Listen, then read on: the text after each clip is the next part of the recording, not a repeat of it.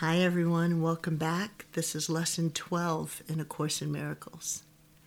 I actually want to start today uh, by giving a note to those of you who are following along in the Course in Miracles text. If you're reading each lesson in the text, this will be the first time that you see the use of the word God with the capital G. I wanted to give some context into the use of the word God throughout A Course in Miracles.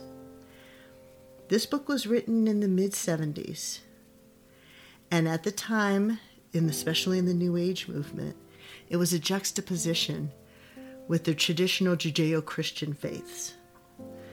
And in order to help people understand the messages in A Course in Miracles, it was presented in a context very akin to the Bible.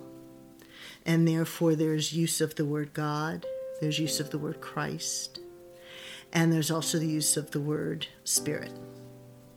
But the meaning, and if you actually have the full course, there is a workbook for teachers. And in there, they explain this very clearly that the meaning of the word God is the meaning that we use in the spiritual context, which is one consciousness, higher power, spirit with a capital S.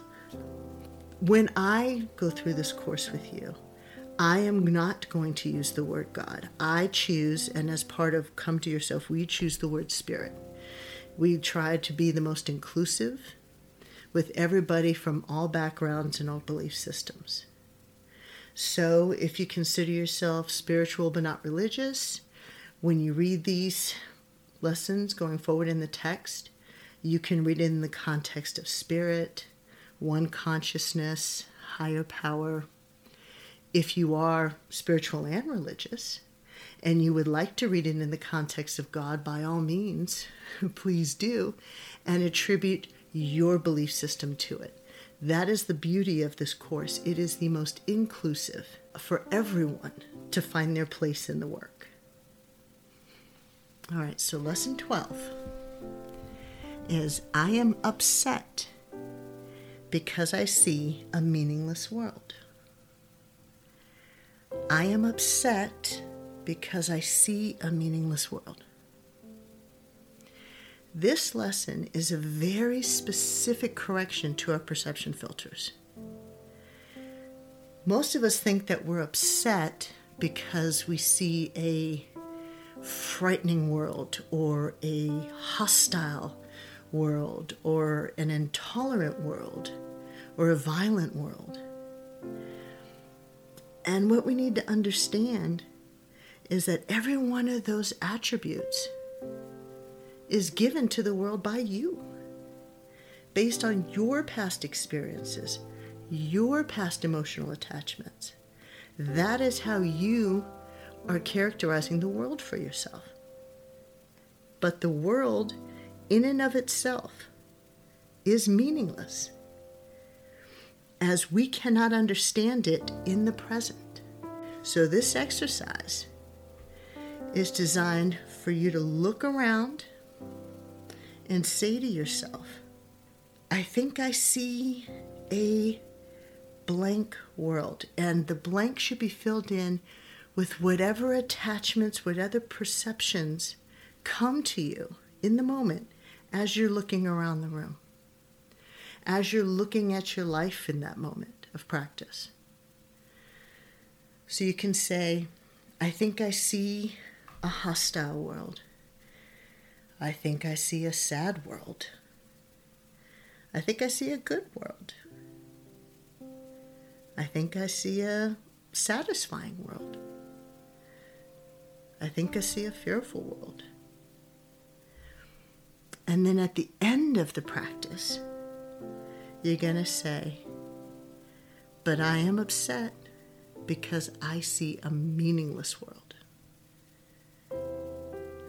So again, the exercise is I think I see a blank world.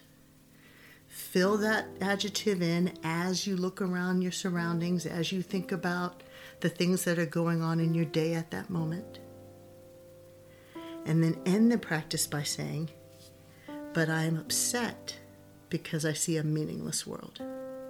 And remember, meaningless isn't good or bad, it just is.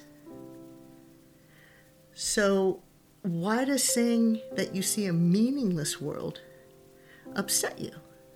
And for most, it's because if you say that the world is meaningless, we feel a compulsion to then fill that void and make it into something that we need it to be, something that serves our own narratives. So, by saying the world is meaningless, for a lot of us, it brings up a feeling that we need to give it meaning. And we need to recognize that that's ego. That is not coming from any other place but ourselves. But the reality is, what we're seeing is meaningless. And a meaningless world is the truth. And when we erase our words and can begin to accept the world for what it is right now in the present, then what we actually see is the world as it was conceived by Spirit, you know, by that one consciousness. That is the ultimate purpose of all of these exercises that we're working on. We're retraining our perception filters so that we can see everything as it was intended by Spirit. So, work on the exercise today for about three or four times, a minute in each session. Be mindful to allow yourself to feel whatever emotions come up from this, but not to dwell on them, and instead just to focus on continuing with the exercise. Have a wonderful rest of your day and join us for Lesson 13.